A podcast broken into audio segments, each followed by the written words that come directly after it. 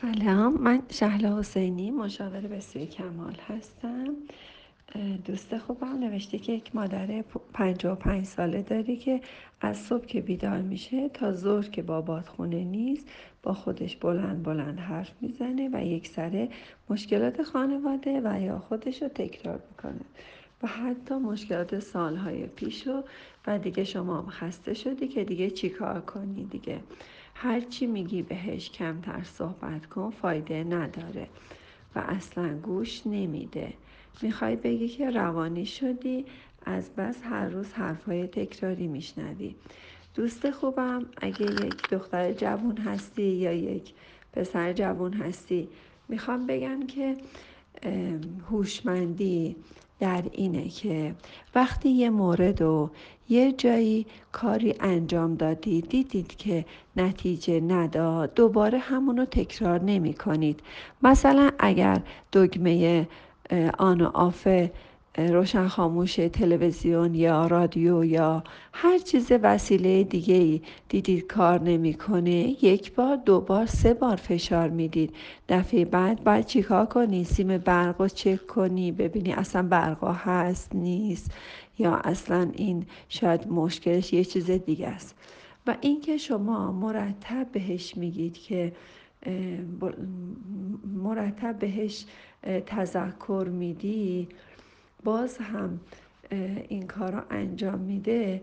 می‌خواستم یه مورد رو در وجود خودت شناسایی کنی که توی زندگیت کارهایی که انجام نمیشه همچنان تاکید داری و گیر میدی به اون کارهایی که انجام نمیشه.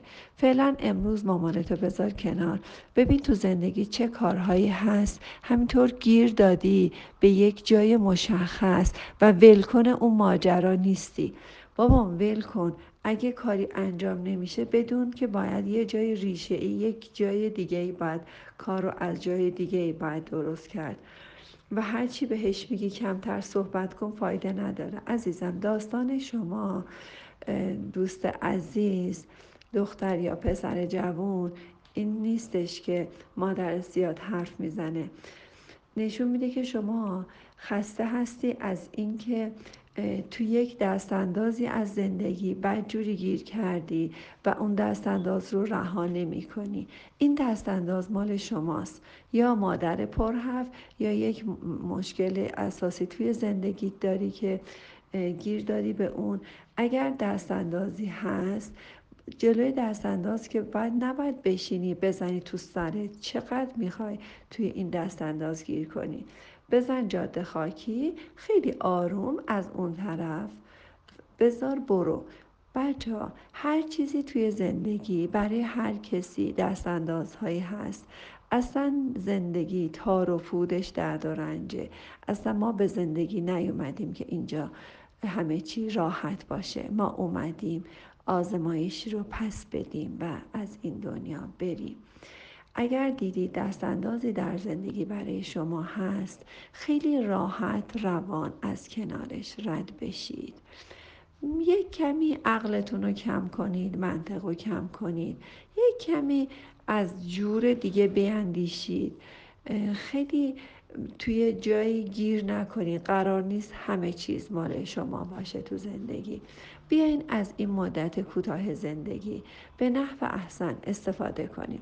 اگر می‌خوای که مامانت کمتر حرف بزنه می‌تونی که بهش بگی که درکش می‌کنی می‌فهمی و, و واقعا از ته دلت اینو بگی.